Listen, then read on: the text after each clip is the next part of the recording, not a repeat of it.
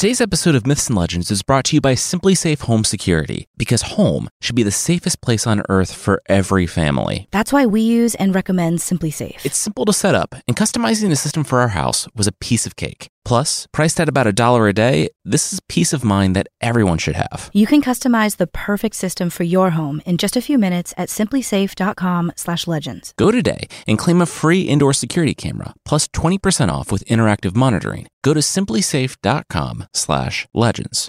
Quick disclaimer. On the third story today, there's a fair bit of violence and adult themes, including but not limited to suicide, miscarriages, and violence against women please check out the post on mythpodcast.com, also linked in the show notes, for more information if those are of any concern to you.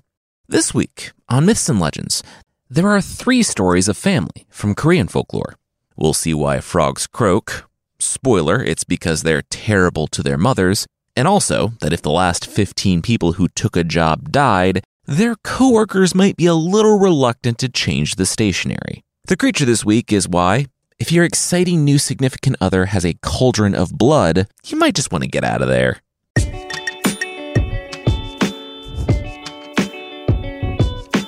This is Myths and Legends, episode 280 Family Matters.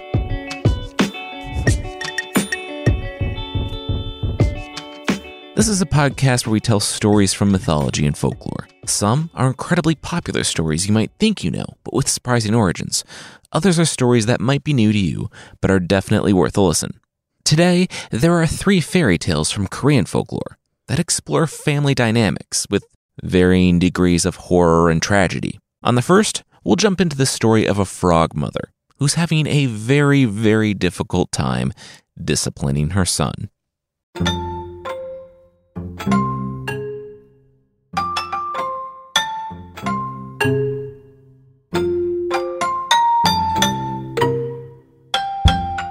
Sometimes I think you just do the opposite of what I want you to do, the mother frog said to the child frog. No, I don't, the child said reflexively. I love to obey you. I'm all about obedience. He crossed his slimy little frog arms. Uh, okay then. Take out the trash, the mom asked. Nope, not gonna do it, the frog said, sitting back and putting his little flippers up on the good couch. The mother face flippered and sighed. Okay. now she forbade him from touching the trash. Do not take it to the outside can and put that can by the curb. You can't stop me, the child frog shouted. I'm going to take the trash out, and there's nothing you can do about it. He said, and took the trash out.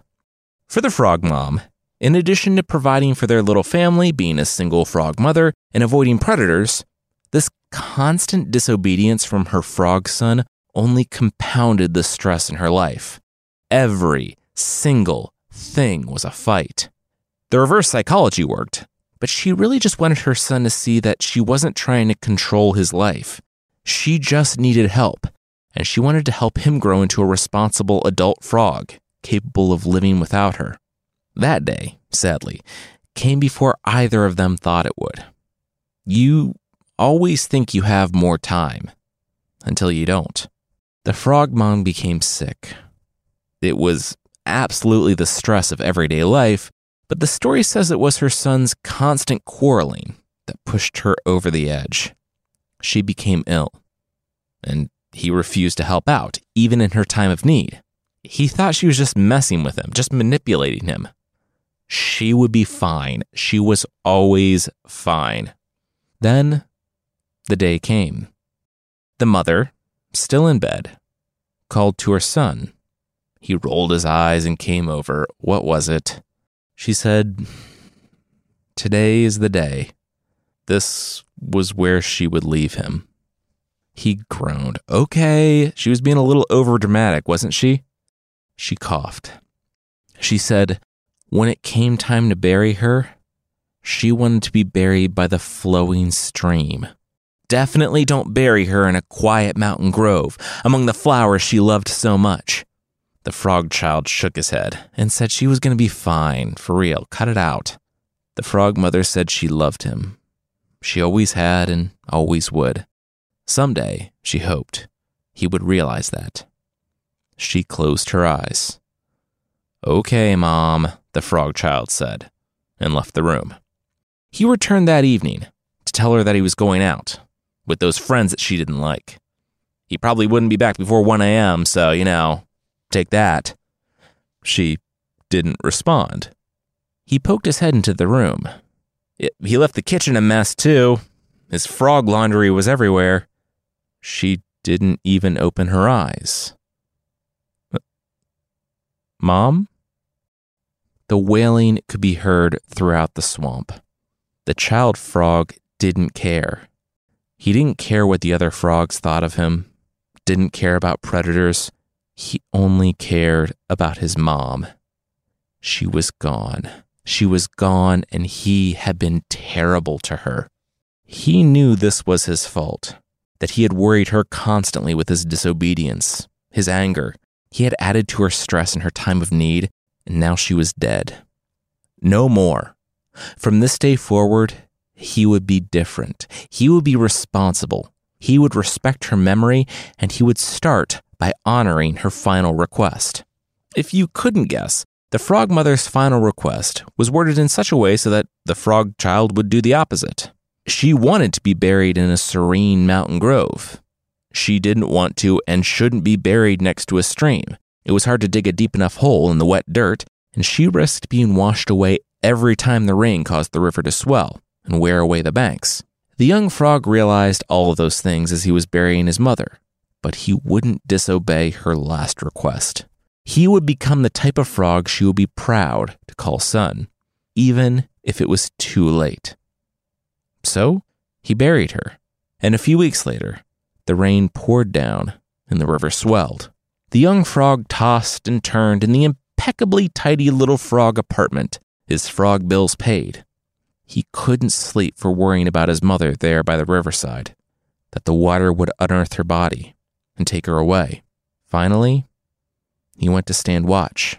And so, when it rains, you can still hear the green frog down by the riverside, croaking in anguish and fear, begging the river not to take his mother away from him again, but not daring to move her and disobey her final request because he truly had changed even if his mother would never see.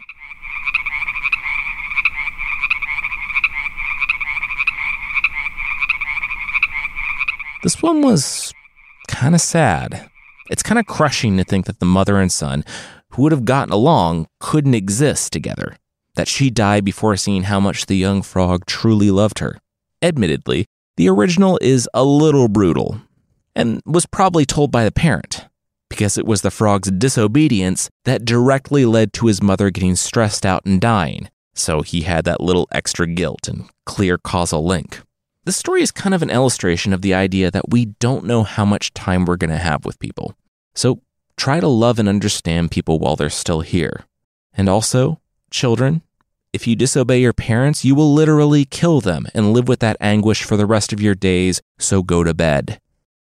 The next story today begins with a human going to ask his brother's family for some food, and it does not go well.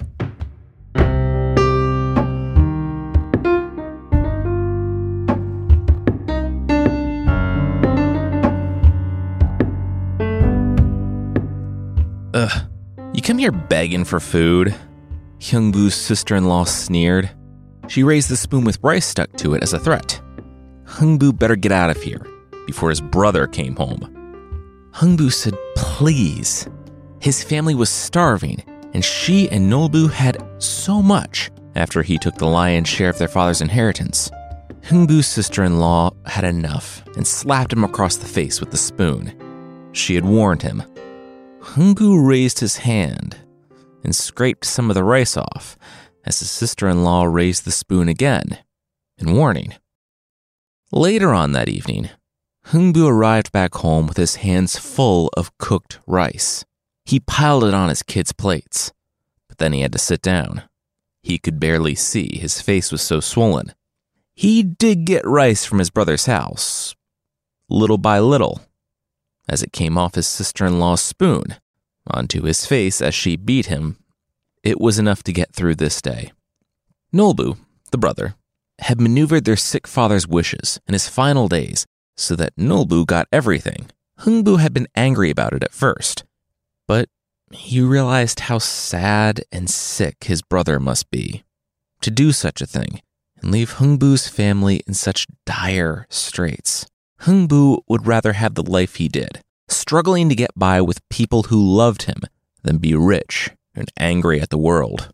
Of course, he would rather be at peace with his brother and have enough to eat, but at his age, he had begun to realize just how rare miracles actually were. Still, Hungbu liked to help when he could. For instance, he found a swallow on the road with a broken leg. It was just a baby. Hungbu took it back home, wrapped a string around its leg, bracing it on a stick, and rubbed ointment on the leg so it would heal. When it did, he placed the baby swallow back in the nest and didn't give it another thought. Until the spring, when a similar looking swallow flew by and dropped a gourd seed. Hungbu had been out in the garden and waved hello to the bird, who chirped a bit and flapped off north. Hungbu picked up the seed, shrugged, and planted it. Hungbu knew that there was something special about the seed when it sprouted a day later, and then when a gourd thudded to the ground in under a week. There were three of them in all, and they were massive. The family looked at them. All right, they guessed they should cut into them. They chopped into the first one, and rice came out. Way too much rice, actually. Hungbu ran for some baskets. They filled five containers, and the gourd kept spilling rice out onto the ground. Hungbu ran it around to his neighbors and topped off most of the neighborhood before the gourd ran dry. Hungbu returned home and looked at the other two gourds. This one had solved nearly all the problems his family had. What could possibly be in the other two? A lot, as it turned out. The second one contained more gold than the first one had rice. And when the family began to wonder where they were going to put it all, the question was answered by the third gourd and the fairy foreman. Well, there were two bottles, a red and a blue. The fairy and all the lumber came out of the red bottle, and an entire team of human carpenters came out of the blue bottle. They all worked through the night, and in the morning, a grand mansion stood in the location of Hungbu's family's old shack. Nolbu came around a few weeks later when he heard that his brother had somehow joined him in wealth, despite Nolbu doing everything possible to keep that from happening. Hungbu greeted him with kindness, and after Nolbu's incessant demands to know how this happened, Hungbu told him about the sparrow with the broken leg. Now, you could wait for a hurt bird to cross your path, or you could be an absolutely terrible person, like Nolbu. Go to a nest and snap the tiny leg of a swallow chick like a toothpick. He took the crying bird inside and helped to heal the injury that, yeah, he himself had caused. Still, it must have worked, because when spring came around, a seed fell in Nolbu's garden. He wasted no time planting it, and in a week, he had three massive gourds. Nolbu rubbed his hands together, took his knife, and cut into the gourd. And the gourd cut back. Not with knives, that might have actually been better. A team of stick wielding imps pushed from the hole and beat Nolbu mercilessly. No matter how many imps his wife pulled off her husband, more came out of the gourd and set in on his face and body. Eventually, they just got tired and wandered off, and Nolbu struggled to his feet. He grabbed some cloth and wiped away the blood. Well, that was horrible. He picked the knife back up.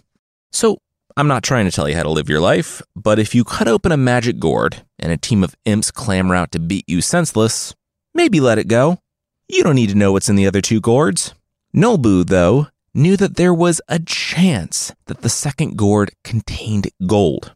Sure, he didn't need the gold. He had cheated his brother out of his inheritance and controlled all of their late father's business. He was doing fine. But the thing about greed, there's no such thing as fine, as enough. Nolbu cut into the second gourd and braced himself. There weren't any imps this time. There were only overworked public employees and a ton of paperwork. Nolbu sat back. Papers, like deeds to his new mansions and stuff? Turned out, no. They were debts. Nolbu looked over the papers. He never took this money out. One of the men who had emerged from the gorge shrugged. These papers said he did, and he had to pay up. A quick yell to his attorney in the bank, and yeah, those debts were due. Didn't matter that Nolbu didn't remember taking them on, or that he didn't actually take them on. They were due. The collector returned with two scary looking guys. It was time to pay. Either he paid what the paper said, or they would take his house and beat him up. It was a major hit to his finances, but Nolbu paid up to avoid several major hits to his face. The collector and his goons left. Now, if the first gourd contains imps with sticks and the second contains paperwork that drains your savings, just leave well, uh, well, not well enough alone. Just leave completely horrible alone. Of course, Nolbu couldn't do that. There could be something in the third gourd to make him even richer. With the first nick, water began spraying out of the gourd, and it stunk. Nolbu tried to cover up the gourd, but that only made it worse when he was soaked when the water broke through and hit him like a fire hose, pinning him to the back wall of his house in a torrent in what can only be described as toilet water. Used toilet water. When the gourd finally stopped, it was ruined. All of it was ruined. The house, everything inside, everything they owned. It was all soaked through with toilet water. Nolbu went to his neighbors, begging for a place to sleep that night, but he only found shut doors. Turns out he was as terrible to everyone else as he was to his brother. And also, he stunk. He was covered in toilet water. Water still flowing from their house. The pair had nothing. And then they sighed.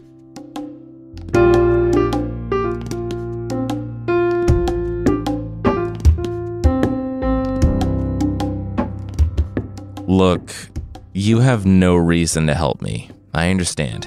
Especially when we've been terrible to you with the beatings and the laughter and just everything with dad. Nolbu stood before his brother. He said he wasn't there for help. He didn't deserve that. After the way that he had treated Hungbu, he was only here to tell his brother that he understood how the man felt. And if he could go back and do it differently, he would. He was sorry. Before he could turn and leave, Nolbu stepped forward and hugged the man. That was all he wanted. That was all he ever wanted for his brother to understand, to care, to look back on his life to see the error of his ways and be different. Hungbu would be happy to help his brother. Hungbu and his family had more than they could ever use now, anyway. Hungbu did what Nolbu wouldn't and divided his fortune with his brother evenly. Reunited, they lived happily and in abundance, better off together than they ever were at odds with each other.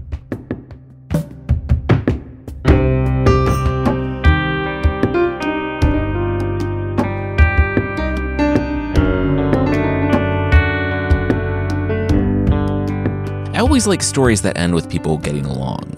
This one was reminiscent of the tongue cut sparrow, but unlike a lot of these types of stories, you don't have the mean brother dying or being dragged off by monsters, but apologizing, growing as a person, and sharing a happy life with his extended family. The next story today will uh, begin with some tragedy, but that will be right after this. With everything you have on your plate, earning your degree online seems impossible. But at Grand Canyon University, we specialize in helping you fit a master's degree in education into your busy day. Your graduation team, led by your own GCU counselor, provides you with the personal support you need to succeed. Achieve your goals with a plan and team behind you. Find your purpose at Grand Canyon University. Visit gcu.edu.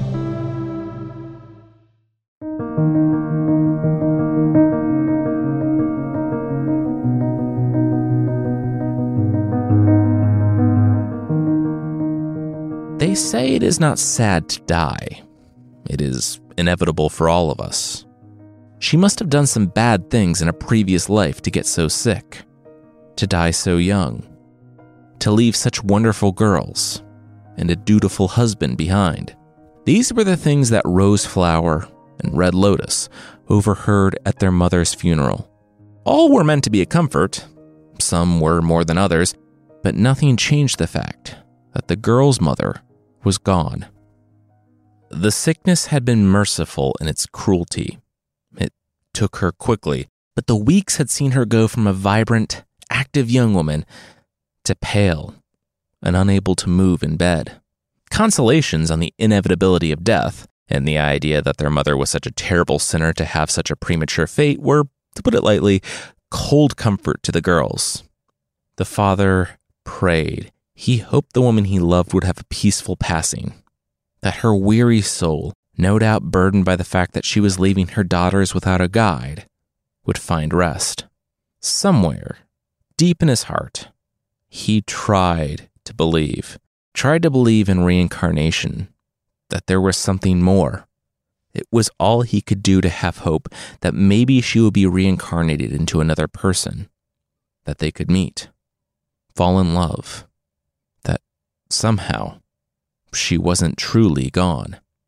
He looked to his girls, weeping over their mother. They would have no one to guide them the way she had.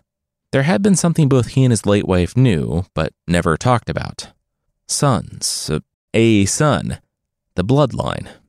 The father was the last male in his line. His name died with him if he didn't have a son. He loved his girls, and though he was disgusted at the size of relief that came from his distant relations at the funeral, the hushed discussions that now, finally, he can remarry a young woman and try again for a son. The late wife was obviously cursed. I mean, look what happened to her. The husband wouldn't court such talk. But even among the more tactful relations, there was a thought, an expectation, that he would remarry, that he would carry on the family name. There were things that were bigger than his love for his late wife and his pain regarding her loss. So, a few weeks later, he began talking with this family member and that. It wasn't difficult to find a mother willing to shove her daughter forward to marry a rich merchant from a good family. And the father did remarry. In under five years, the pair had three sons. The father would never be as happy as he was with his first wife. He had accepted that. But with this second one, he had done his duty to his family and continued the name. Even better, his second wife loved Roseflower and Red Lotus almost as much as the boys. In reality, she was just skilled at hiding the bruises. The girls had been young when they lost their mother, old enough to remember, but young enough to believe what they were told about her. They had been dropped into the power of a young woman that didn't despise them, not at first, but then she saw how the father doted on them, how he remembered the first love of his youth wistfully, how they were the product of that love, and a constant reminder of what the second wife knew she would never have. But she had given him sons, she had picked up the pieces of what the other woman left behind, and yet there was an area of his heart, of his life, that would be forever closed to her. It wasn't fair. So the girls grew up. The memory of their mother was slowly poisoned. She was a bad woman who got what she deserved, and their father was happy right now. If the girls said anything, well, oh, they'd be just like their mother, making their father unhappy. They saw the tears. And they didn't want that, did they? In addition to being every parent's nightmare, this twisted logic from the woman who completely controlled their lives worked on the girls. So they said nothing. In fact, they pretended to like working long hours in the cold and said that they were happy to have their stepmother in their life. That made their father happy, which was what made them happy. Still, the girls and the father drifted apart. No longer did they sit and talk like they had when their mother was still around. Roseflower didn't look at him sideways with a sly grin before running off to do something mischievous or mess with him. She barely seemed to smile at all. The father wondered if that was just part of growing up, accepting that things were never quite what you'd hoped they'd be. Years passed. The sons grew up under the close care of their mother, and with the stepmother managing the house with such complete control, the father roamed farther and farther for his business, spending more time away from home. Everyone was cruel to the daughters in his absence, but the daughters persisted. There was an end in sight, and for Roseflower, it wasn't far off. While running to the village one day, she met a young man. Then she jumped at all the chances to make the miles long journey to carry whatever she needed to all hours of the day and night. Soon, when the father returned, she had news. The young man in town, from a respectable family himself, had proposed. The father nodded and, with tears in his eyes, congratulated his daughter. He was so happy for her. He was sad that she wouldn't be living under the same roof as them anymore. But he always knew this day would come. They would throw the grandest, most expensive wedding this village had ever seen. He knew that somehow his love, the girl's mother, would be watching through it all, that she would be honored, that she would know how missed she was. When he said that, the stepmother stormed from the room. The father shrugged. Let's celebrate.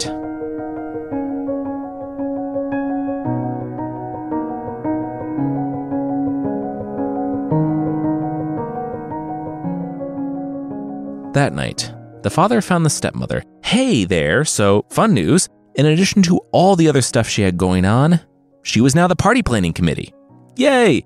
So, yeah, just plan and cater a whole wedding for his eldest daughter. The stepmother grimaced. Oof. The father should really know. Know what? Well, she said, brushing his hair behind his ear. Um, wow. She wished she wasn't the one to have to say this, but, uh, there had been rumors. The father cocked his head. Rumors? The woman nodded. Yeah. She didn't believe them, but he should know. Him being away all the time, he probably had no idea what people were saying about Roseflower. But, uh, no, never mind. He didn't want to hear such terrible rumors about his daughter and that boy that she was set to marry. The father nodded. Yeah, you know what? Yeah, that's right. He didn't want to. If they were just rumors, he wouldn't even hear them. In fact, he loved his daughters no matter what. Night. He rolled over and went to sleep. The stepmother sat up. Uh, huh. Okay. That didn't go as planned. She waited until he began snoring. Okay. Backup plan. In the middle of the night, the stepmother screamed. The father shot up. What was it? The woman shook her head. She had a terrible dream. It was about Roseflower. It. There was a scream from Roseflower in Red Lotus's room. The father's feet pounded on the wood as he rushed to his daughter's aid. Roseflower sat up in bed. Roseflower sat up in the sheets, looking with horror at what was in the bed, where her legs had been. It was a bloody mass. The stepmother gasped. Oh. Oh no. Roseflower had miscarried. The stepmother watched, trying to hide a smile, as Roseflower's father grasped all that was happening. He studied what was in the bed. He looked up to his daughter. Roseflower? The stepmother shook her head. Well, the wedding couldn't take place now. There would be so much talk. She would have to hide here in the house for a long, long time. I mean, after all, what future was there for her now? The father, in his almost rigid stillness, couldn't say anything. Dad, I I've never that's that's not mine. Don't you believe me? The stepmother took the father into her arms. He didn't reply. The daughter burst into tears and ran from the room, ran from the house. The stepmother turned to her eldest son. Follow her. Make sure she doesn't do anything drastic.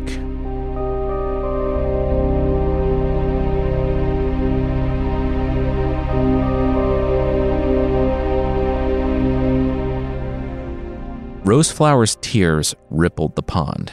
Her father didn't believe her and the news would spread. She was trapped forever in the house with that woman. She sat doubled over, her body racked with sobs. She was going to be sick. Then she heard a noise behind her.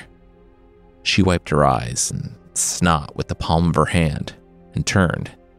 She gasped at what she saw. Oh no. Just then, she heard another noise coming from the path. She saw him her half brother was walking with purpose toward her. She rose and rushed over to the boy. They had to leave it. But he cut her off when he grabbed her neck. It was part shock, part confusion. But Roseflower didn't begin fighting back until she was in the pond. She scratched and she bit. She tried to break the fingers that held her down, but it was too much. In minutes, Roseflower stopped fighting. The darkness took her. She was gone. The brother pulled his hand from the water and inspected the deep gashes. He shook his head. He didn't know how he was going to explain this. It turned out that he wouldn't have to. What Roseflower saw that prompted her to run from the pond came for her brother. The family heard the screams from the house. The screams and the snarls. By the time they were able to get out to the forest, with a few spears, most of the brother's arm was gone. The stepmother and the father both wailed when they saw what waited for them in the forest. Not as much as they would wail, though. The brother fell into a deep malaise, which, uh, he's a murderer, so kind of serves him right. Tigers don't usually attack humans, so he thought it was divine justice for what he had done for his mother. His mother, being a roundly terrible person, decided that she should just give up on finding a match or helping the oldest son at all, and essentially disowned him. He passed the rest of his days in the house of his father in a profound sadness that his mother, whose love he had done this for, had deserted him in his time of need. But once again, he's a cold blooded murderer, so don't feel too bad for him. The father, however, was not taking things well. First, his first wife, now, his eldest daughter. Everyone grieves differently, but unfortunately, the father grieved alone. He didn't see that his younger daughter was suffering, both under the hand of the stepmother and out of grief for her sister. Feeling like she could take no more and having no one to turn to, she found her way to the pond in the forest, entered the water, and did not emerge.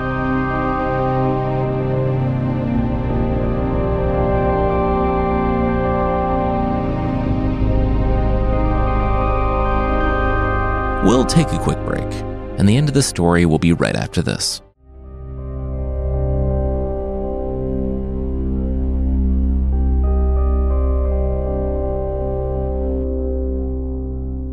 The deputy mayor walked the brand new mayor through the building.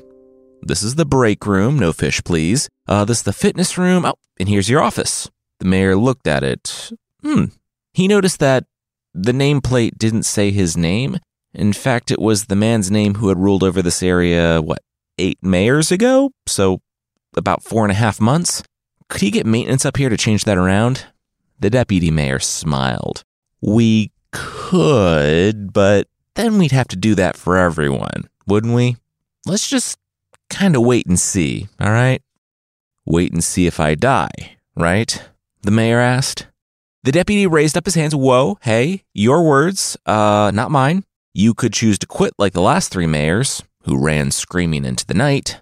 They still died, though, so I guess, yeah, wait and see if you die. Look, I am sorry about this. You were appointed to this position. You don't want to be here either. I wasn't appointed the new mayor said, sitting down behind the desk. I volunteered. The deputy said, Oh, that's bad. Why would you do that? I don't fear death, the mayor replied. The deputy said, Yeah, neither did he, but his job has a 100% mortality rate. The mayor would have a better chance walking directly off a cliff. No one knew what was going on, and that's why I'm here, the mayor interrupted. There was something going on in this town. There was that incident a few months back with both of those young women, then the tiger attack, and after that, there had been an unrelenting string of dead mayors. The deputy nodded. Yeah, he knew that this town was cursed. Everyone who could leave had. The rest were hunkered down, tied to their ancestral land. No one trusted or talked to one another.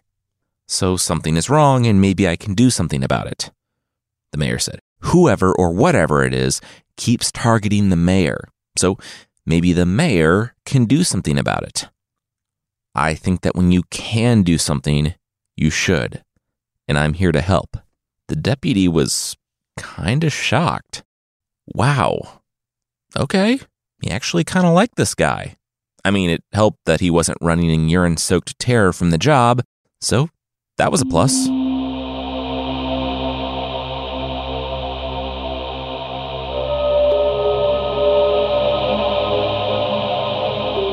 The mayor didn't sleep. It usually happened on the first night, according to the stories. The town went to bed, and then the next morning, the mayor was found dead, or he ran from his residence and was found later. Regardless, it all ended the same way. But it would keep ending the same way, unless someone did something. That someone was the mayor. That something was, well, he didn't know he was going to see. The story says that a gust of wind blew out the candle the air became damp and filled with screams and moans, and all the windows and doors shut. Before the mayor, two girls, floating as if in a pond, still dripping, materialized. It was Roseflower and Red Lotus. The mayor stood. Ghost girls. Ghost girls screaming for justice. Hi, yes, I get it, justice. Very good, the mayor said, cutting them off. Roseflower and Red Lotus stopped all the spooky moaning. Their hair lowered, so it wasn't floating anymore. No one had ever done more than scream at them. If you're so into justice, why have you killed all the mayors? The new mayor asked. The girls looked at each other. Killed? They didn't kill anyone. The previous mayors simply couldn't handle the sight of them.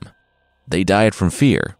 The mayor sat down. Okay, that's not great, but better. Uh, did they think it was because, I don't know, the girls were coming on a little strong?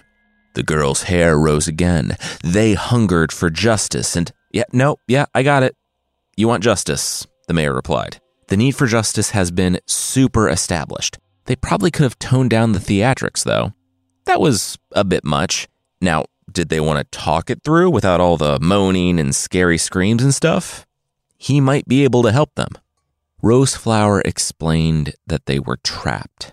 They were trapped between worlds because they had died in anguish.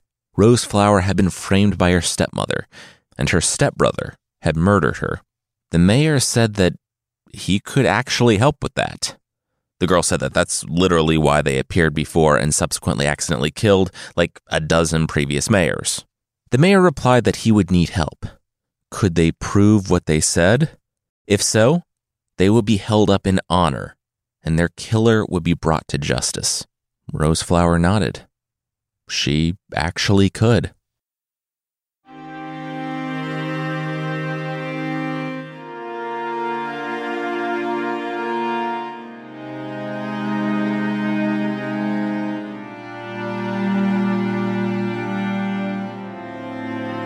The stepmother moved in front of the mayor. Hey, she noticed him out here in the graveyard.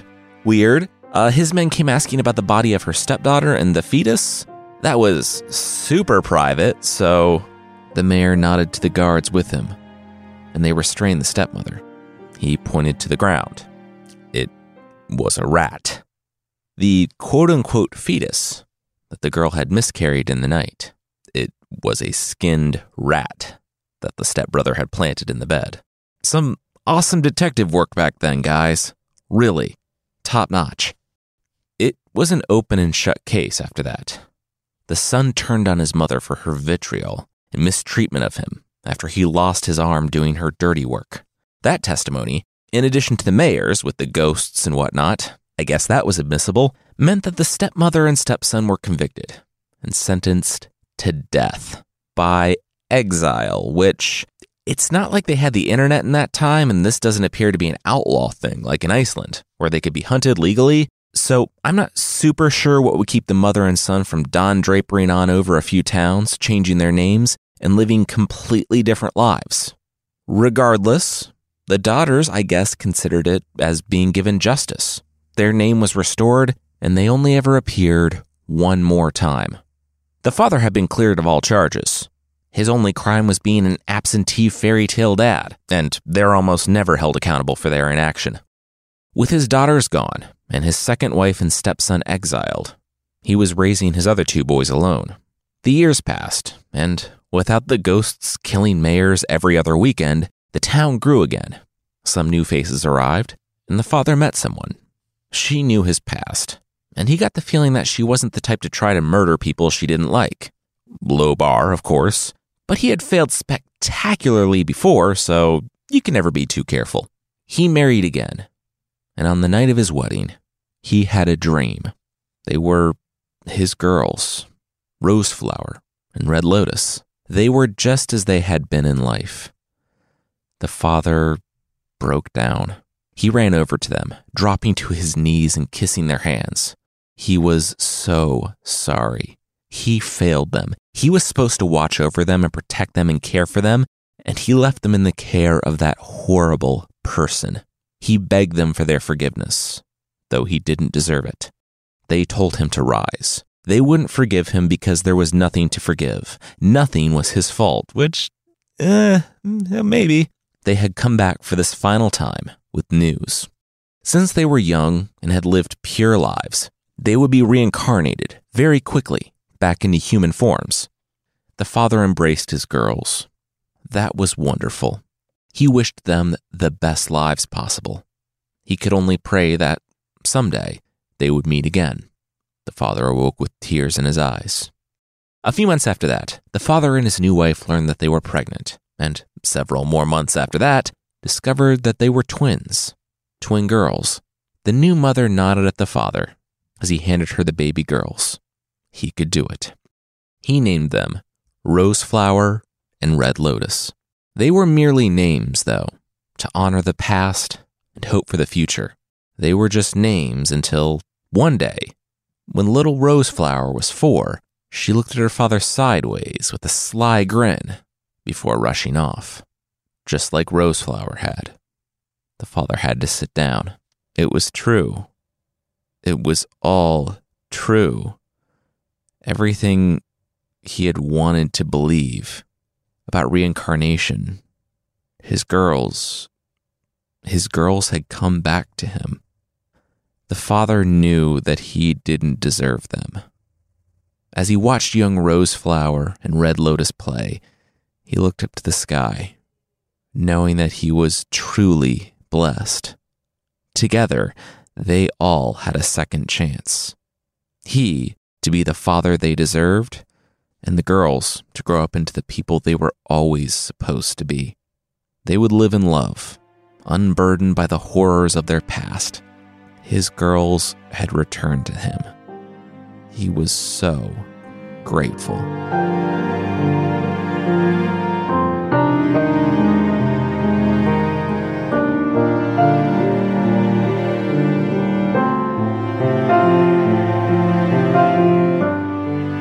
This story took a while to get where it was going, but it ultimately ended up in a good place. The father, in one of these stories, actually acknowledged his guilt and apologized to his daughters, even though the story didn't really accept it. Still, it's a nice change of pace from Cinderella like stories, where the dad always seems to get off scot free. I do like how the story doesn't pull punches, even though things can get quite brutal. There is no escaping the wrath of the stepmother, and no coming back with some magical potion like a Grimm story. It was surprising how the story kept upping the ante. We had a little fun with the mayor, but I think there's a lesson there too. He came and confronted the past, the trauma of that area, and helped the people move on, even when it put him in great personal danger. It wasn't easy, but it was the right thing to do. Next week, there are some grim stories, with characters going to the Dark Tower. If you're looking for something else to listen to, there's a new episode of Scoundrel out, another podcast Chris and I are doing with Cast Media, and we tell the story of Belle Starr and explore whether she was truly the mastermind, Old West bandit queen that the stories describe her as, or someone pulled along by circumstance, just trying to make the best choices for herself and her family. You can find that by following the link in the show notes or by searching for Scoundrel wherever you get your podcasts.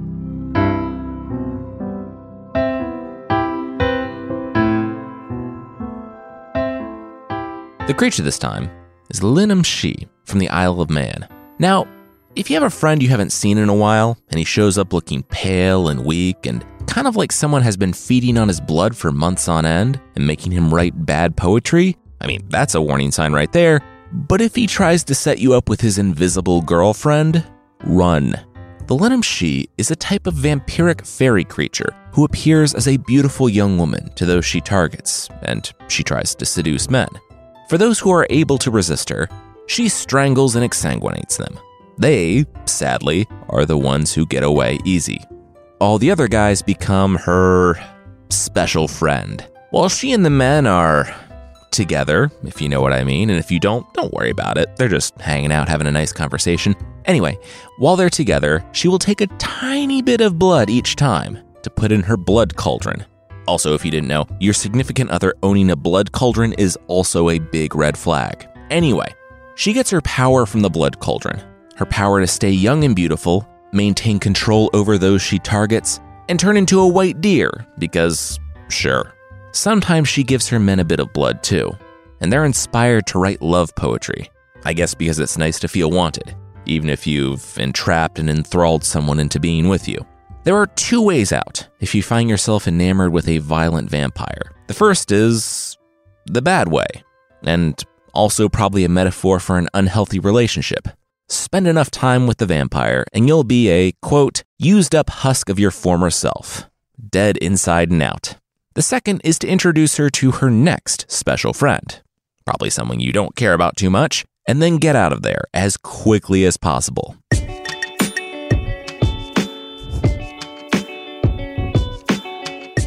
That's it for this week. Myths and Legends is by Jason and Carissa Weiser. Our theme song is by Broke for Free, and the Creature of the Week music is by Steve Combs.